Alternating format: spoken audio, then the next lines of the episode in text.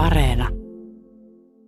Morissin liikuttavat tunteet tuottivat paronille pettymyksen, joka oli melkein yhtä suuri kuin ärtymys siitä, että Morris oli ilmaissut ne maalaismaisen sovinnaisella tavalla. Sypien kyllä neuvoi poikiaan olemaan paheellisempia. Niinpä yksi heistä oli nyt tunnustavinaan jotakin vallan saatanallista ja rohkaistui sanomaan, kuulkaa, Paroni ei kyllä usko minua, mutta pikkupoikana minä katselin avaimen reiästä, miten vanhempani touhusivat. Sehän on irstasta, eikö vain? Paroni nyt näyttää luulevan, että panen omiani, mutta vannon, että se oli niin kuin sanon. Mutta paroni de Charlie oli kerta kaikkiaan vihastunut ja raivostunut moisesta teennäisestä paheellisuuden yrittelystä, joka kieli pelkästä tyhmyydestä ja yksinkertaisuudesta. Hän ei olisi ollut tyytyväinen edes päättäväisimpiin varkaisiin tai murhamiehiin, sillä he eivät osaa puhua rikoksestaan, ja muuten sadistia, olipa hän kuinka hyvä ihminen tahansa tai oikeastaan sitä enemmän, mitä parempi hän on, vaivaa sellainen pahuuden jano, jota muihin rikoksiin suuntautuneet pahantekijät eivät pysty tyydyttämään. Nuori mies huomasi erehdyksensä liian myöhään ja yritti selittää, ettei voinut sietää poliiseja, ja rohkaistui jopa sanomaan paronille, kai me pian tavataan. Mutta lumous oli haihtunut. Tuntui teennäiseltä kuin kirjoissa, joissa väen väkisin väännetään puhekieltä.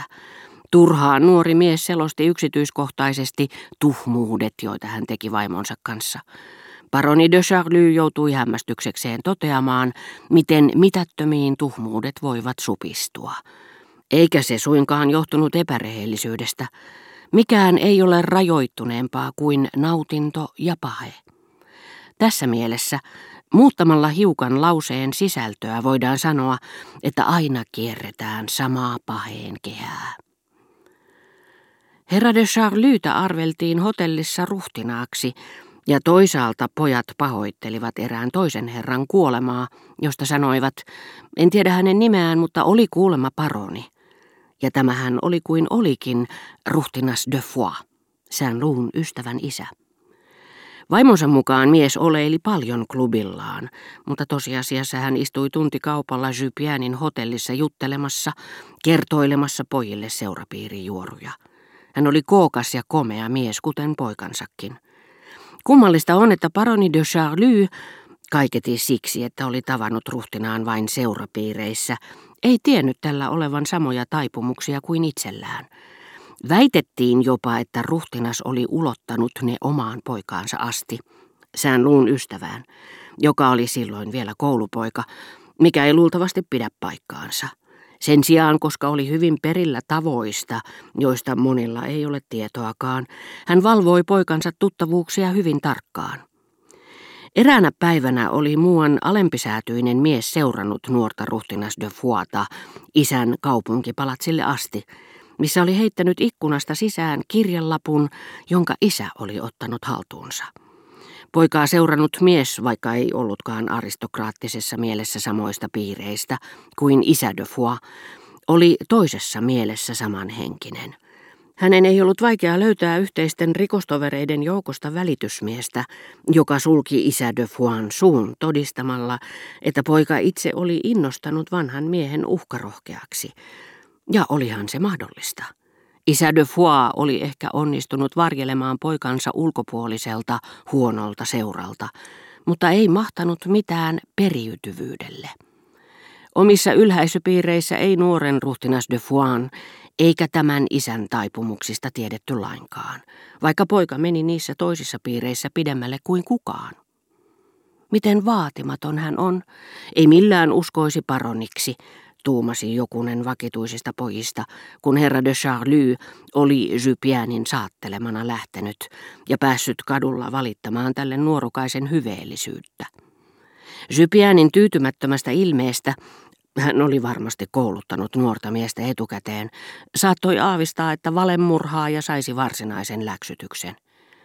Hän on suorastaan kaiken sen vastakohta, mitä sinä kerroit hänestä, paroni jatkoi, jotta Jypian ottaisi opikseen seuraavaa kertaa varten. Hän tuntuu olevan hyväluontoinen ja puhuu kunnioittavasti perheestään. Ei hän kyllä ole hyvissä väleissä isänsä kanssa, Sypiään väitti. He asuvat yhdessä, mutta ovat töissä eri baareissa. Se oli tietenkin varsin lievä rikos murhan rinnalla, mutta Sypiään oli yllätetty pahan kerran. Paroni ei enää jatkanut, sillä vaikka hän halusi, että hänen nautintojansa valmisteltiin, hän halusi pitää itsellään kuvitelman, että ne eivät olleet etukäteen valmisteltuja. Poika on varsinainen roisto. Hän puhui vain johdattaakseen teidät harhaan. Te olette liian herkkäuskoinen. Sypiään lisäsi vapautuakseen syytteistä, mutta onnistui vain loukkaamaan paroni de Charlyn itserakkautta. Hän kuulemma tuhlaa miljoonan päivässä, sanoi 22-vuotias nuorukainen, joka piti väitettään täysin mahdollisena.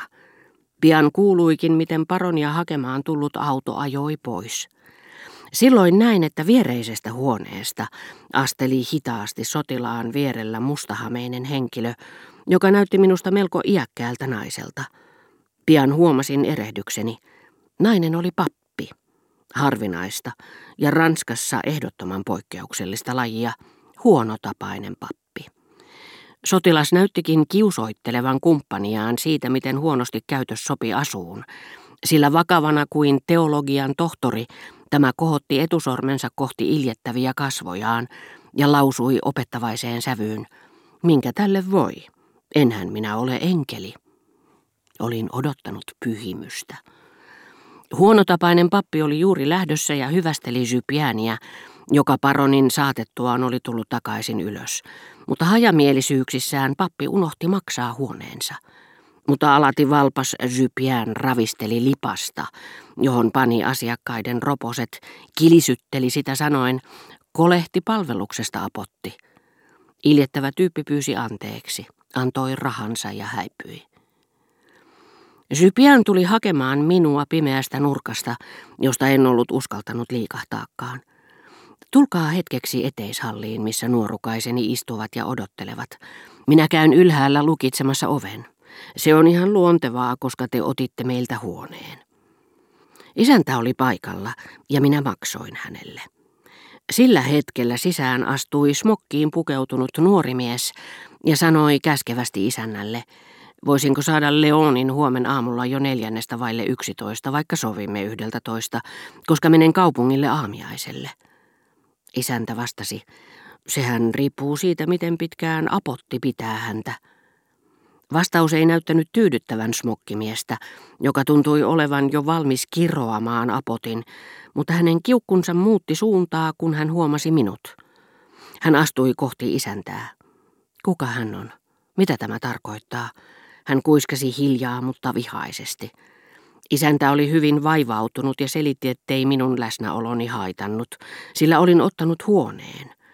Nuori smokkimies ei näyttänyt yhtään rauhoittuvan isännän selityksestä. Hän toisteli toistelemistaan. Tämä on äärimmäisen epämiellyttävää, näin ei saisi tapahtua. Tehän tiedätte, että minä inhoan tällaista. Pian kai te menette niin pitkälle, että minä en astu tähän taloon enää jalallakaan. Uhka ei kyllä vaikuttanut olevan välittömästi toteutumassa, sillä nuori mies lähti raivoissaan, mutta painotettuaan ensin toivettaan, että Leon yrittäisi olla vapaa neljännestä vaille yksitoista, tai jos mahdollista puoli yksitoista. Sypiään tuli hakemaan minua ja saattoi minut kadulle asti.